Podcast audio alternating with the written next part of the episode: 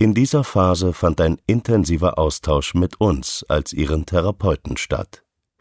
Die Überlegungen für und wider die Zuschreibungen, Erklärungsmodelle, Hintergründe, Auswirkungen, Zusammenhänge wurden intensiv auseinandergepflückt. Die Mutter hatte für sich verstanden, meine Kinder sind hochsensibel. Sie sind reizüberflutet. Sie reagieren auf die geringsten Veränderungen stark. Sie brauchen unglaublich viel Sicherheit. Und wahrscheinlich trifft die Diagnose Autismus-Spektrumsstörung besser auf sie zu als alles andere, was bisher in Betracht gezogen wurde. Alles hängt miteinander zusammen, aber die Grundlage für die Schwierigkeiten ist ihre besonders reizoffene Wahrnehmung. Sie brauchen Liebe und Verständnis und einen passenden Rahmen, um sich wohlzufühlen und glücklich zu sein. Doch gerade an diesem Verständnis mangelte es die ganze Zeit, am wenigsten von der Mutter selbst. Das Problem war und ist das komplette soziale und gesellschaftliche Umfeld.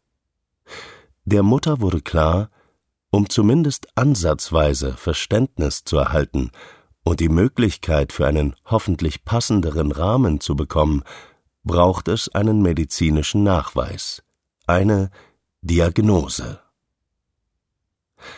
Zu Hause konnte sie ihr angehäuftes Wissen und ihre Intuition nutzen, um ihren Kindern einigermaßen gerecht zu werden.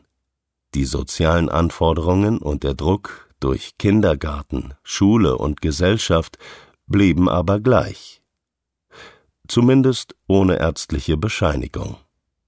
Somit entschied sich die Mutter zu einer Diagnostik, und beide Kinder erhielten nach einigen Wochen das Ergebnis Autismus-Spektrumsstörung. Nun konnten all die bestehenden Herausforderungen und Schwierigkeiten verbrieft mit anderen Augen betrachtet werden. Herausforderungen, die von der Mutter wie folgt beschrieben werden. Verweigerung, in den Kindergarten zu gehen. Essensverweigerungen. Noah darf Joshuas Sachen nicht anfassen, sonst sind sie unwiederbringlich toxisch. Ticks, alltägliche Missgeschicke durch unkoordinierte Handlungen, Konzentrationsschwierigkeiten, stressbedingter hoher Blutzuckerspiegel, Minderwertigkeitsgefühle. Besonders schwierig Schulverweigerung, Panikattacken, Depressionen, Lust und Antriebslosigkeit, Wahnvorstellungen, Halluzinationen, massive Ängste, die durch kleinste Anlässe getriggert werden, unüberwindbare Differenzen und heftigster Geschwisterstreit. Joshuas Aussage Ich habe ein schlechtes Leben, unbändige Wut, selbstverletzendes Verhalten, Meltdowns mit Zerstörungswut, die ganze Nacht durchschreien, Verweigerung der Diabetestherapie, ständige diffuse Schmerzen irgendwo im Körper, Schlafstörungen. Und abgesehen davon der Kampf mit dem System, der Familie, dem Umfeld und die Sorge um das Wohl der Kinder.